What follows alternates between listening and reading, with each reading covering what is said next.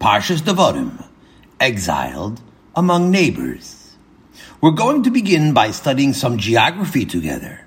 Now, I understand that you didn't come here tonight for a school lesson, but I'm talking now about something bigger than that. We're going to study some divine geography together. HaKadosh Baruch Hu has his own geography lessons, and it's a pity that it's not studied in the schools this way. And so, we'll look at this week's Sedra about the nations that Hashem settled around Eretz Canaan, and we'll make a small attempt to study his geography, not only where he settles nations, but for what purpose. And you can be sure it will open up our eyes. Instead of a geography lesson where a teacher with a wooden head is making students with wooden heads, we'll study some geography, Al Pi Torah, and we'll gain Torah heads. And now, turn yourselves around and make your journey, said HaKadosh Baruch Hu, to the Am Yisrael. I have given the land to you. Come and take possession of the land. Devarim. That was the command of Hashem to his people as they began to make their way to Eretz Yisrael. And yet, there would be no straight path into the land as they began to make their way towards Eretz Canaan. HaKadosh Baruch Hu did not give them a free rein to take any path that they wished. They were not permitted to make war against the surrounding nations at will. Every step would have to follow the divine plan. Some nations would be removed from Hashem's map forever, and some would remain to be the neighbors of the Am Yisrael. Sichon the Amoiri and his kingdom were destroyed by the Am Yisrael. Og Melech HaBashan also went lost forever. The land of Canaan was dissolved, never to be heard of again. But Hashem allowed Edom, Ammon, and Moab to remain there as our neighbors, right on our border, for many years. As they approached the land of Edom, HaKadosh Baruch Hu warned the Am Yisrael to stay clear. For as an inheritance to the children of Esav have I given Mount Seir. And so they turned away from Esav and began to travel on the road to Moab. But there, at the border of Moab, they were stymied once again by the Devar Hashem. I shall not give you an inheritance from their land, for to the children of Lot I have given it as an inheritance. And the same happened when they passed the land of Ammon. Now, we are accustomed to reading the Pesukim of our Parsha, and we accept it as a given that all these relatives of ours were settled around us. But we see now that there was a plan here. They didn't settle. They were settled. It was a plan of HaKadosh Baruch Hu, that these nations should be left alone by the armies of the Am Yisrael and the remain of our neighbors. Don't think it just happened that way. This was Hashem's geography. They were placed there. And they let us know they were there. Everyone who learned even a little bit of Nach knows that these nations weren't the best of neighbors. They were a permanent thorn in our side for years and years. Ko amar Hashem, so said Hashem, al kol shechenai haraim. About all of the evil neighbors, hanoigim banachala, who touched the estate. Asher hinchalti et ami et Yisrael, that I gave to my people Yisrael as their inheritance. Yirmiyah. It's talking there about these inveterate enemies who were always molesting and oppressing the Bnei Yisrael. They are forever called the Shechinei Haroim, the bad neighbors of the Am Yisrael. But we're going to see tonight that these neighbors of ours that HaKadosh Baruch Hu settled on our borders were called evil neighbors for an entirely different reason than the years of harassment that they made the Am Yisrael suffer through. We'll learn now what it really means to be a bad neighbor. But this will require an introduction, so pay attention well now. In Masechta Brachas, Reish Lakish is discussing someone who lives in a neighborhood where there's a shul to daven in, but he doesn't make use of it. Kol mi sheyesh lo beit haKnesset be'iro ve'enu nichnas sham li'itpalel. Anyone who has a synagogue in his town, but he doesn't go there to daven. Nikra shachin ra. He is called an evil neighbor. Chazal bestow on him a special title of shame, a badge of dishonor. He's an evil neighbor. Now let's understand who we are talking about here. It doesn't say that he doesn't daven. He davens, only he does so at home. Don't we know that Friday night some people permit themselves the liberty of davening at home? Some even do it on Shabbos afternoon. Friday night and Shabbos afternoon, you don't see them in shul. Of course, we give them the benefit of the doubt. There are a lot of other synagogues, but you know what the world says. When there are two synagogues, you don't go to either one. And they think nothing of it. Some of them even fancy themselves rabbis. That's how they submit their names to the telephone company, and that's how they appear in the telephone book. And Shabbos morning, when they get an aliyah, they want that the shamash should call them up. Yamod Harav Ploni Ben Ploni. They want to be called rabbis, but they don't defend their title. So along comes Reish Lakish. And he has a different title altogether for this fellow who sees his neighbors walking to the synagogue on Shabbos afternoon, but he closes his blinds so nobody should see him praying at home. Reish Lakish tells us that he's not a rabbi. He's a shochen ra, an evil neighbor. The same title given to the wicked nations who molested us for centuries. And Reish Lakish quotes the pasuk about our bad neighbors of Ammon, Moab, and Edom in order to prove his point. How do I know that this neighbor of ours is deserving of the title evil? Ko amar Hashem, so said Hashem, al kol shechenai haroim, about all of the evil neighbors who touched the estate that I gave to my people Yisrael as their inheritance. And the Navi describes there the punishment that will be meted out to these nations because they were such evil neighbors. Now the question is, when our sages quote a pasuk to back up one of their statements, so we understand that usually it's not the plain meaning. We call it a drasha. It's something more than a plain meaning. However, it has to have some connection with the pasuk itself. It shouldn't be entirely alien from the spirit of the pasuk. And so we are puzzled because this pasuk is not talking about neighbors who don't come to daven. It's talking about neighbors who shoot arrows at us. So let's say this rabbi. He's a rabbi in the telephone book at least. Is passing by the synagogue. And he picks up a stone and he throws it at the shul and breaks a window pane. I don't know why he would do it, but imagine such a thing. Every day as he passes by the synagogue, let's say in the morning on the way to work, he picks up a stone and breaks a window. So it makes sense that we'd call him a bad neighbor.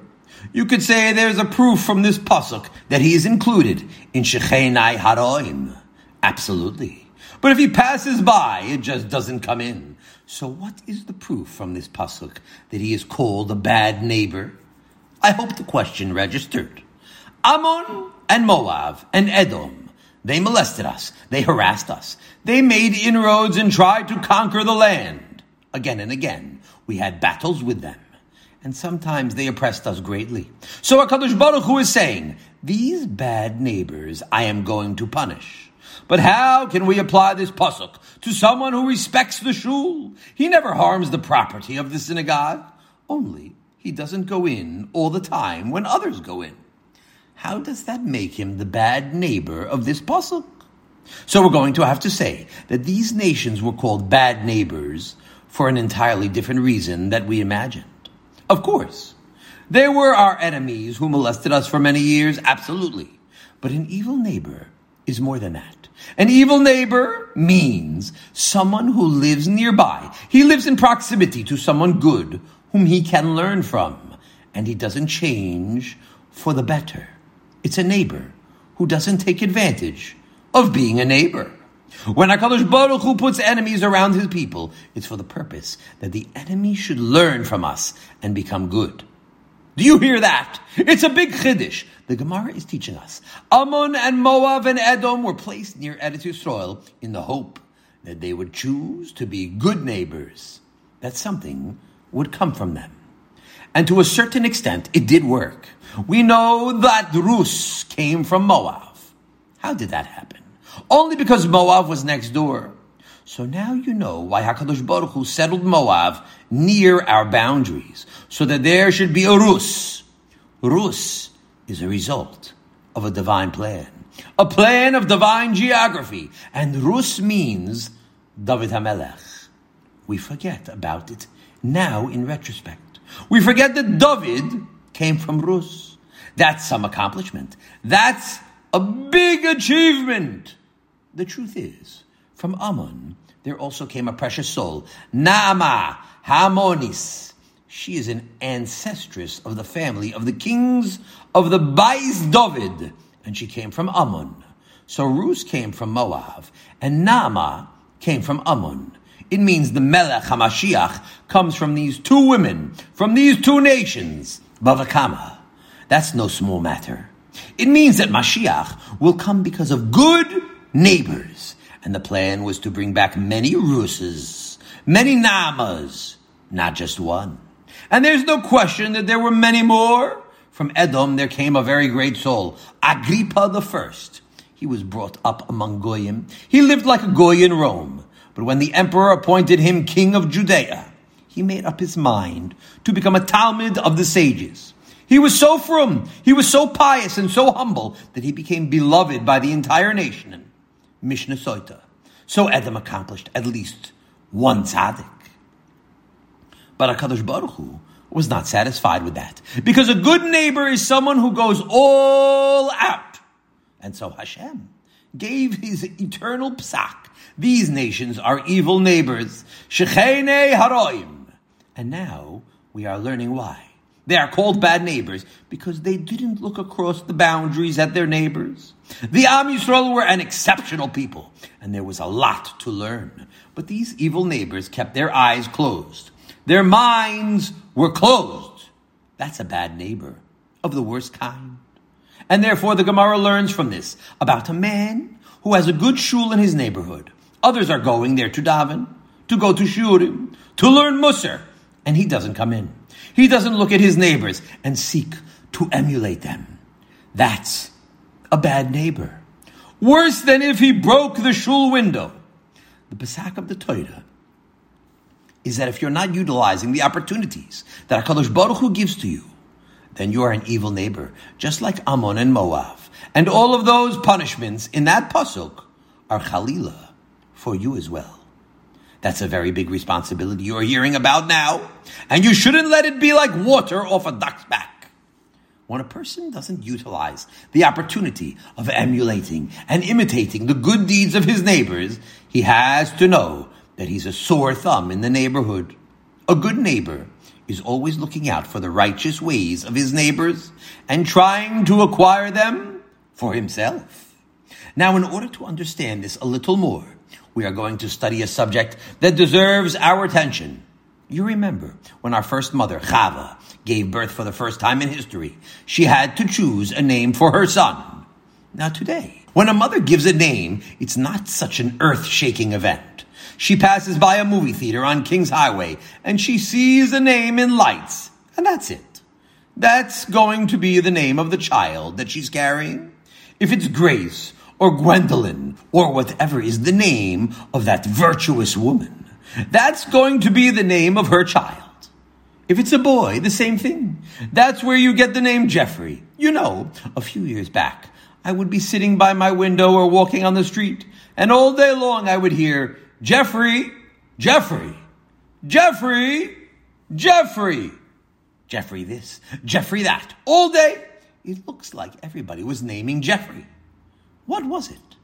There was once upon a time a movie star named Jeffrey. So now you had a whole generation of mothers who named their boys Jeffrey. Or if they are better people, she calls up their rabbi and asks him, What kind of name can I give that resembles this and this name of my bubby? Her bubby was named, let's say Yenta, and it's a boy, so she doesn't know what to do.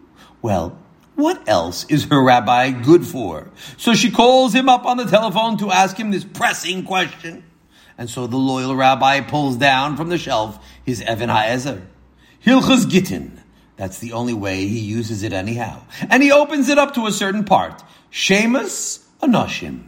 There's a whole list over there of names in Aleph Beis order. It's used to clarify the proper spelling of names for when they are written in a get. and he looks under the Yud, and he finds something. Yonasan! So he calls her back on the telephone and tells her, Yonasan! And that's how the little boy gets his name. So it's one of the two ways, either the movie star or Lahavdil the rabbi. But originally, when a name was given, it meant much more than that. The name meant something. It was a teaching, especially when our first mother gave a name. You can be sure it was of the utmost significance. Now, when Chava gave birth for the first time in history, she was understandably immensely excited. Up until then, only HaKadosh Baruch Hu created humans. And here, she had just witnessed the miracle that from her came a human being, complete in every detail. And therefore she exclaimed, Kaniti ish et Hashem. I have acquired a man from Hashem. Up to now, there were two servants of Hashem, Adam and Chava, and now reinforcements are coming up. That is how the first mother regarded her child as an acquisition for Hashem, and that's why she called his name Cain. However, you are going to hear something tonight, a little insight into this name. But first, you must know the following principle. When we learn Chumash and we find the pasuk gives a reason why such a name is given, even though an explanation is given, it doesn't exhaust the explanation of the name. You hear that? Even when a reason is given in the Torah, don't think it's the end of the story. For instance, when Leah gave birth to Yehuda, she called him that name because she said, Hapam oide es Hashem. This time I shall praise Hashem. She was so happy that she had another son, and she said, I will praise Hashem even more than before. And she called his name Yehuda. He shall praise. But we see that when Yaakov Avinu was blessing this son, he said, Yehuda, ataya ducha achecha. Yehuda, your brothers will elevate you. Gracious from the word hod, which means to elevate. So we see that Yaakov Avinu put an entirely different meaning into the name. She was talking about elevating and praising Hashem, and her husband understood it in the sense that Yehuda himself will be elevated, an entirely different meaning. And along come our sages in Medrash Shmuel, and they put another meaning into the word, a very good meaning. Yehuda means he is going to praise Hashem because from him will come forth David HaMelech, who will say praises to Hashem. And that's exactly what happened. The whole world till this day resounds with Shiri David Avdecha. That's our whole tefillah. And even Lahavdil, the Gentiles, say the Psalms of David. And so the principle we have to follow is that the names that were given in the Torah with explanations, that's not the sole explanation. And therefore, we understand that there is another layer of understanding why Chava gave her son the name Cain. Vateled et Cain. And she gave birth to Cain. Vatomer kaniti ish et Hashem. And she said, I acquire a man for Hashem, Chava said. Hashem, I am grateful to you because you have given me a purpose in life. I was able to acquire a man for you, to bring a human being into this world to serve you. Chava was saying, Kanisi, I acquired something for myself. I got something out of life. A woman who has more children is getting the most out of life because what's as big as accomplishing offspring? Sons and daughters. It's a tremendous acquisition. So Kaniti really means I got something out of life. And when she called her son Cain, she wanted him to follow suit. That's included in the name Cain. She intended it as a tefillah, that he should be a man who is koine, someone who acquires things. He should get busy acquiring for himself all the things that will make him successful in the next world. And you can be sure that when Cain's mother gave him that name, she wasn't yoitze with just the naming ceremony alone. She expected Cain to make use of his noble name and imbue himself with the spirit that he has to get out of life all that he can. And she spoke to him all the time about that. Cain, my son, you know when you were born I gave you this name because I don't want you to ever forget that your name is from the word kaniti, to acquire. I want you to be an acquirer a go getter. And she expected him to think about that every time he heard his name being called. Every time she called him, Cain, come here and take out the garbage, please. Or Cain, please go outside to the field and help your father with the plow. She was instructing him, My son, you're not here just to exist. Cain, you're here to be a koine, to get things out of life. What things? What things are he to acquire? That's an entire subject. Many, many lectures it would require. But she had in mind certain things, certain great things that man is expected to acquire in this world. Kenei chokhmah, kenei bina, acquire wisdom and understanding of HaKadosh Baruch Hu. Mishlei. To acquire good character traits and good habits and good deeds. That's what the first mother wanted from her first child. And that's our function in life. The first person ever to be born in this world was given this most noble name to teach us the noble lesson that every person born into this world after him is born for acquiring, to get things out of life, to get mitzvahs, to get Torah, to get good character, to get das, to get emuna. That's what life is for.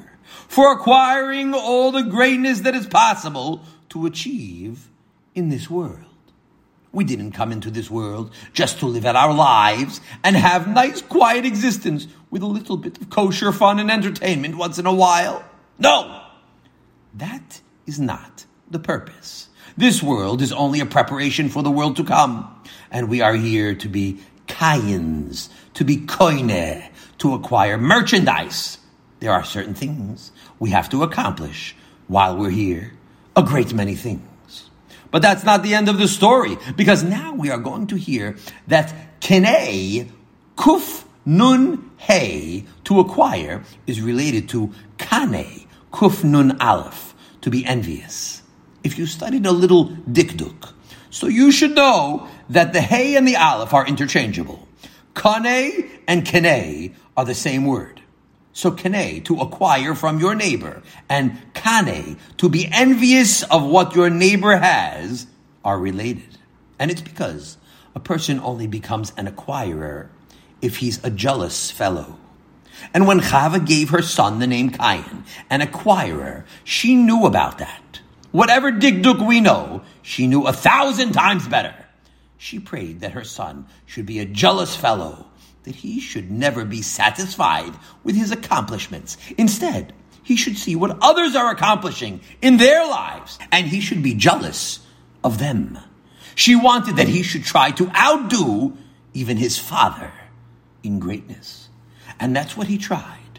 You know, the first korban, the first sacrifice in history, was brought by Adam Harishon. Chazal Avoida Zora says he sacrificed an ox, a one-horned ox, and that's why Cain went ahead and brought offerings because he had learned from his mother that he had to be jealous, and so he was jealous of his great father. Any good thing his father did, he also wanted to do. That's the good jealousy that every person is born with. There's not a human being in the world that doesn't have a kina in him. Every normal person can feel the stirring of jealousy in his heart. And there's no question that's what HaKadosh Baruch Hu wants. In order that we should acquire things, HaKadosh Baruch Hu put into man's mind the quality of envy. That is why there is such a thing as jealousy. Of course, people who never studied the subject, they don't know what it's for, and so they misdirect it. It's stirring. It's busy. Very busy. But it's busy with something else. Somebody has a better car than you have, a more expensive home, other things that aren't important, and you're jealous. It's a waste of good energy. It's not for that purpose. You're taking a beautiful emotion and you're wasting it on nothing. Not only wasting, it's dangerous, like it says in Iyov. Ufoite tamit kina. A fool will be put to death by his envy. You know that people have died because of envy. A man goes to the hospital and he has annoying pain and nit engedacht. The diagnosis is that dreaded sickness. How did it start? He ate himself up with envy about things that don't matter, things that are beyond his control, and he caused the cancer in himself. Many people contract illness because of envy. Urkav atzamot kina. Envy is a rot in the bones. Mishlei. Not only do you lose weight, you lose your fat because of envy, but it even causes your bones to rot away. Now, why is it that Hashem would invent such a powerful torment that can so easily ruin men's lives? The answer is that it is most essential in order that mankind should not be complacent. They shouldn't be satisfied with what they have. Man must have a certain drive, a desire to acquire all of the good ideals and good attitudes and good deeds of his neighbors. Jealousy means if you see someone who stands a good Shemoneh Esrei, so you say, that's something that I wish to acquire. I'm going to do the same. If you see someone accomplishing in Torah or in acquiring good midas or in creating a peaceful and happy marriage, and you are jealous, you're using the function of jealousy the way Hashem intended it. Kinat soifrim tarbe chokhmah. The envy of bookmen causes wisdom to increase. Baba Basra. Now you know what envy is for. It's for the purpose of life. That is why HaKadosh Baruch Hu gave us this powerful motivation. And the wise man is constantly revitalized by his righteous envy to become more and more of a tzaddik, more and more righteous. And that is the purpose of life to gain all the good qualities and improve constantly. And so we come back now to the beginning of tonight's talk. Ammon and Moab were called Shechene Haroim, our evil neighbors. Not only because they molested us throughout history, but because they were neighbors of good people, the best people, the Am Yisrael. And they didn't use that opportunity to envy their ways and to seek to emulate them. And we're learning now that all of us are good neighbors, or Khalila, the opposite. You know, we have next to us an apartment house. They are nice people next door, Jews. They walk by. Some even compliment us on how handsome our building looks. But that's not called good neighbors. They don't come in here to join us in our shiurim. They're not jealous of the progress that we're making. People in their blindness typically ignore everybody else they think that nobody has anything that's worth emulating, and therefore each person continues on his beaten path. But we are learning now that one of the reasons we're in this world with other people is because they have something to teach us. That's the way to utilize your neighbors and your acquaintances. To have before your eyes all the models of good qualities. Whatever you see that somebody has, any good quality, you should be envious and try to acquire it as well. Don't worry, they won't lose them.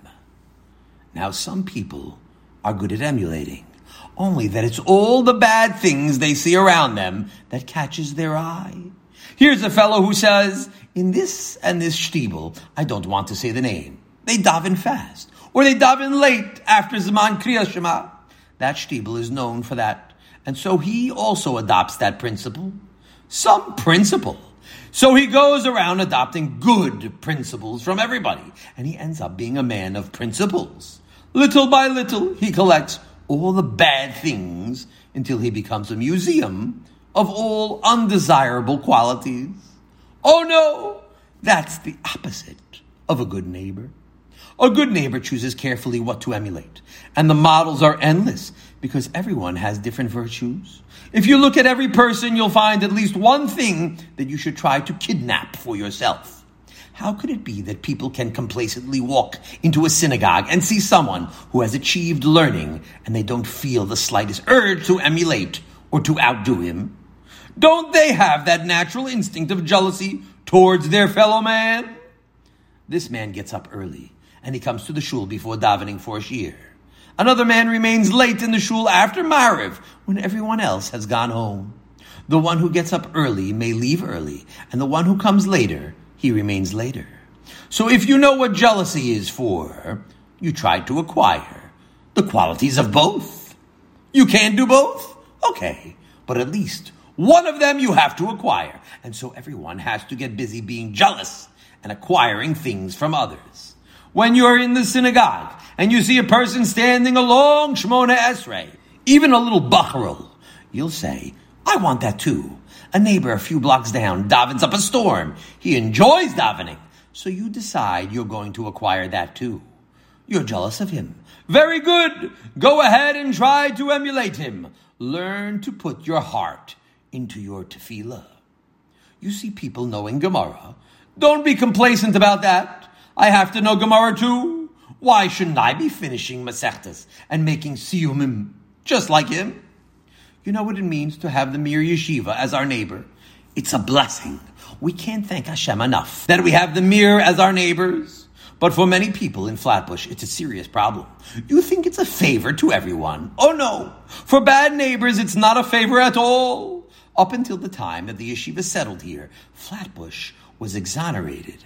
It was one big bush. It was nothing. It was a wilderness, a spiritual wilderness, where people wandered around like wild beasts.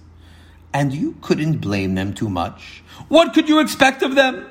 But now they have a fortress of Torah in their midst. And now things are not so good for them anymore. Because now you are expected to be a good neighbor.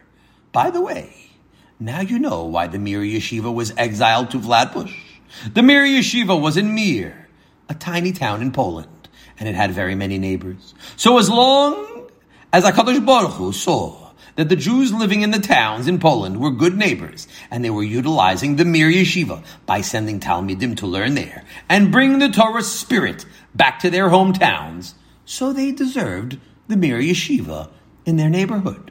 But when he saw that the towns in Poland and Lithuania were now sending less and less boys to the yeshiva, so HaKadosh Baruch Hu said, You're becoming bad neighbors now, and so I have a better place for the yeshiva.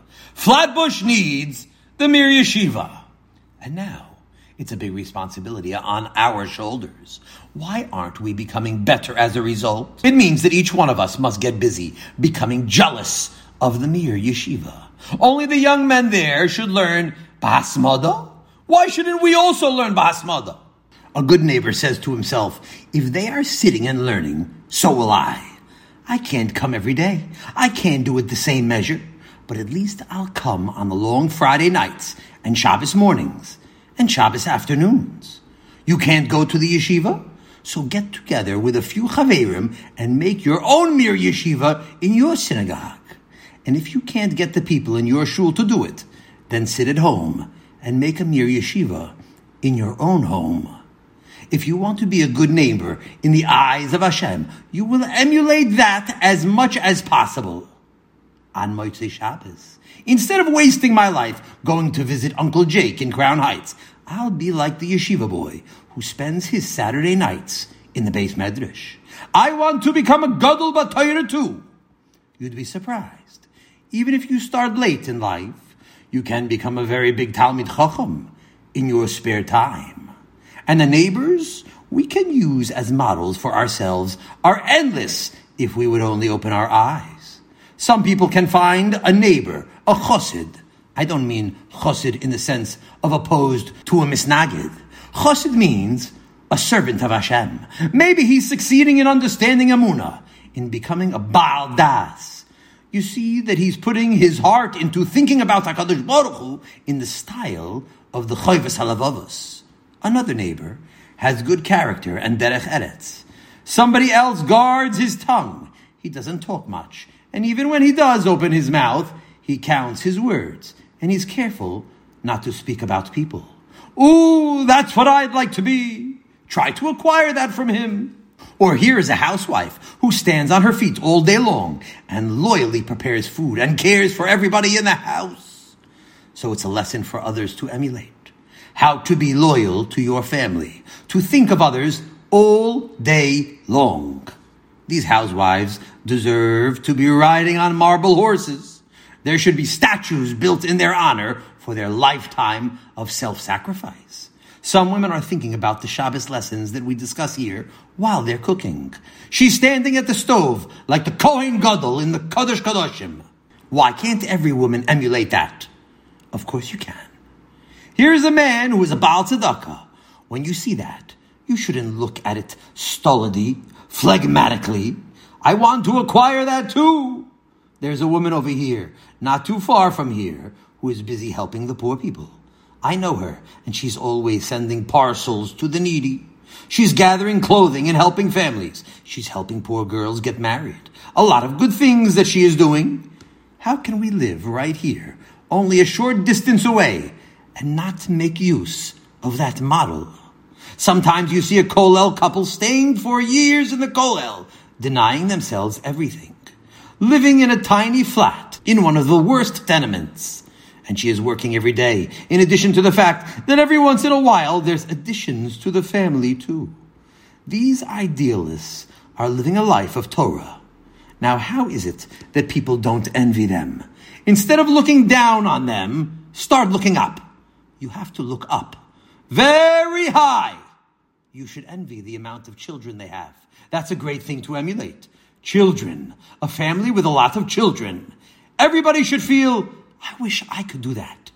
You remember? V'tekane Rachel ba'achota.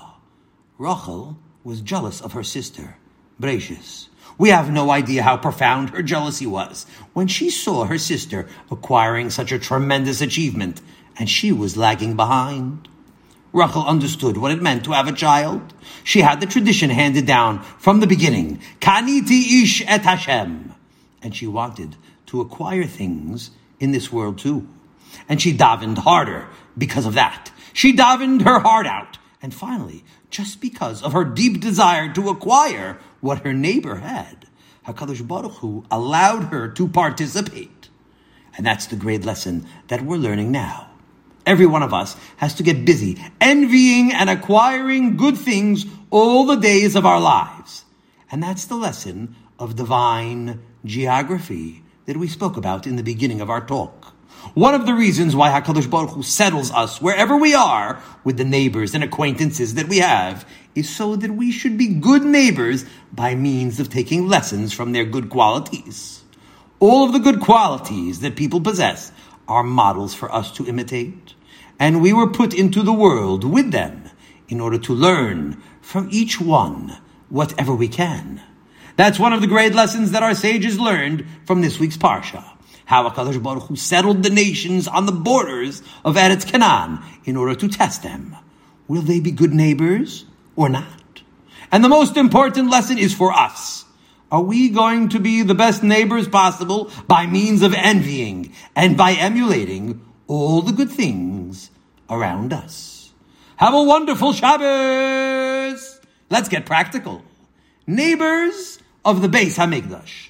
The best opportunity for learning from good neighbors was in the days of the Beis Hamikdash, when the Shekhinah was among us and Tzaddikim surrounded us on all sides we were able to walk in the streets of Yerushalayim and see Nevi'im, Nizirim, Kohanim, and Chachamim.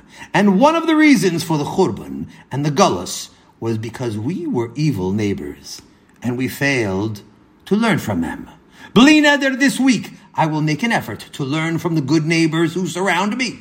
Every day I will choose one person whom I come in contact with often and study one good aspect of his or her personality which I will then attempt to acquire. By being good neighbors, we will merit the fulfillment of the verses in Yirmiyah. Thus said Hashem, As for my evil neighbors, I am going to uproot them from their soil. Then, after I have uprooted them, ashuv v'chamtim, I will take them back into favor. V'hashivotim ish lenachalato v'ish la'arto, and restore them, each to his own inheritance and his own land. Bimhera bi'amenu. Amen.